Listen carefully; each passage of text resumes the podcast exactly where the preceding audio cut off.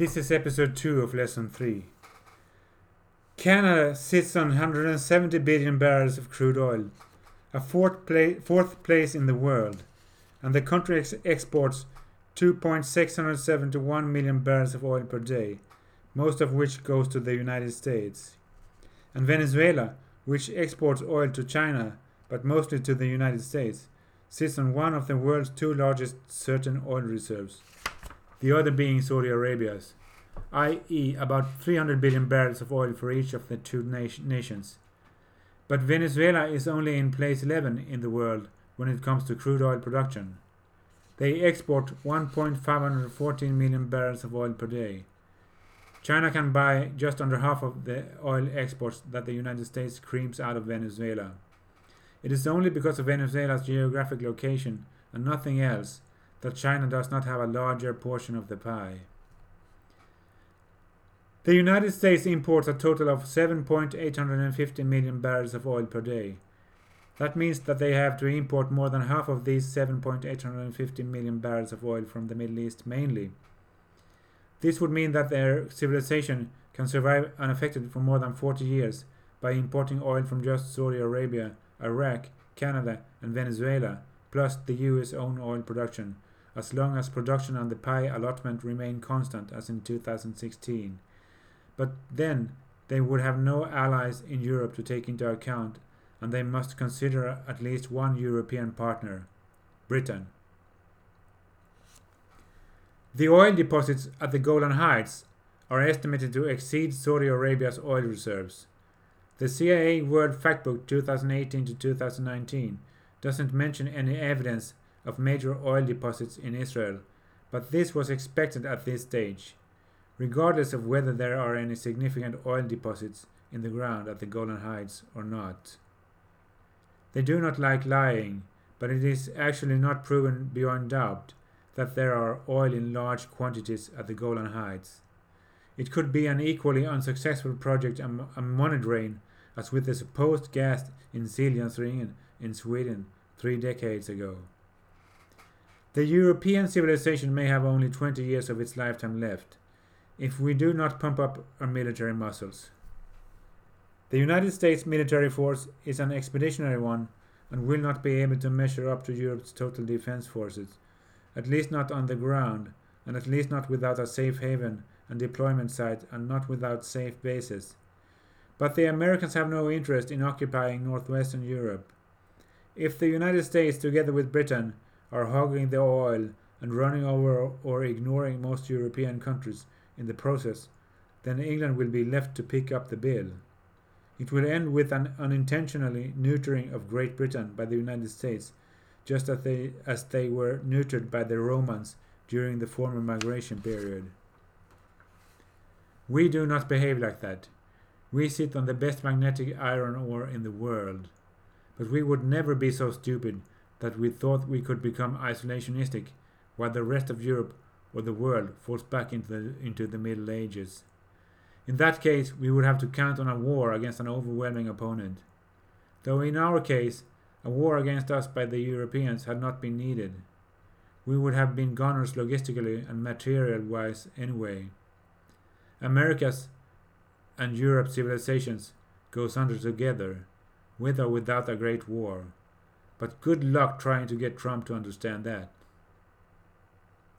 Russia's oil reserves are estimated to be 80 billion barrels in 2017.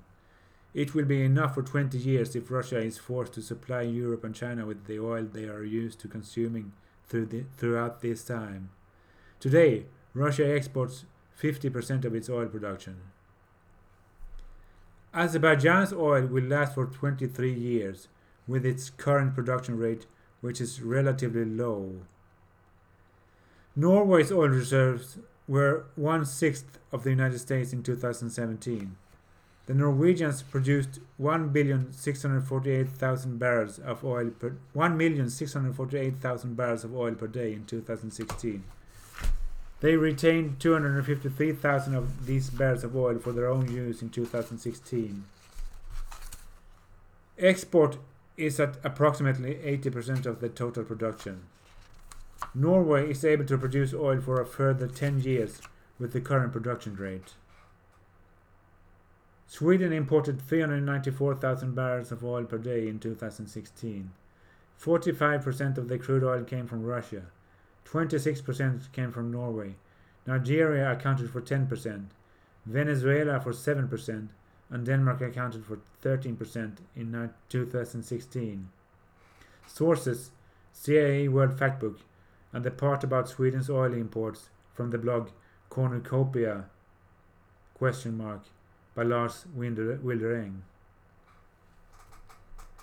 The world's oil reserves of 1,726 billion barrels of oil in 2017 are sufficient for the whole world for maybe 18 years from 2019. However, there are uncertainties in these estimates. New oil fields are discovered on a regular basis, and since 1999 we have declared peak oil every year. Also, the Ugan- Ugandan oil deposits probably wrecks my estimation a bit. But the Southeast Asian countries' economies, economies are growing fast. But it is more complicated than so. There are actually 161 different internationally traded crude oils on the stock market. It can seem insanely many, since you as a consumer only have a few different options to choose from when you refuel your gasoline car. The crude oils all differ in terms of quality and price. Many grades of crude oil are suitable for production of plastics, diesel, and fuel oil only. The Norwegian and British oil in the North Sea has been dubbed Brent oil. Brent oil is, a, is characterized by its high quality and it is suitable for making gasoline from. West Texas Intermediate, WTI, also known as Texas Light Sweet, is also a type of high quality crude oil suitable for making gasoline from, and it is used by, as a benchmark in oil pricing alongside Brent. Both crude oils are light, low density, and sweet, low in sulfur. Other important oil markers include Dubai crude and OPEC reference basket. Phosphates. Phosphates are used for manure and it is spread around, across farmlands around the world to achieve significantly larger harvests. Estimates of phosphate production are sometimes difficult to understand because the phosphates are mined in different forms. The dominant form is phosphate rock, a mineral that is usually mined in open pits. Two thirds of the world's production are mined in China, the United States, and Morocco, Western Sahara. Morocco and the by Morocco occupied Western Sahara account for 30% of the export market. US phosphate reserves will last for 30 years for US use only. The United States does not export phosphate ore, neither does China. The world's phosphate reserves are estimated to be around 15 billion tons, which is sufficient for the worldwide consumption for 90 years with current technology, according to the US Geological Survey. Phosphate production in the world will not come to a critical level to, to a critical low level before the world's oil reserves peter out. Thus, phosphate production in Morocco, Western Sahara, is strategically secondary. This did not prevent the United States from making a bilateral trade deal with Morocco during 2006. The European Union didn't jump on the train until two years later. Homework. Can you think of a reason why George W. Bush and the United States made a bilateral trade, trade deal with Morocco during 2006? Thank you, and don't forget to look up my webpage, thestrategistcowboy.com, where you can read this in uh, text form. Thank you, and see you later, alligator.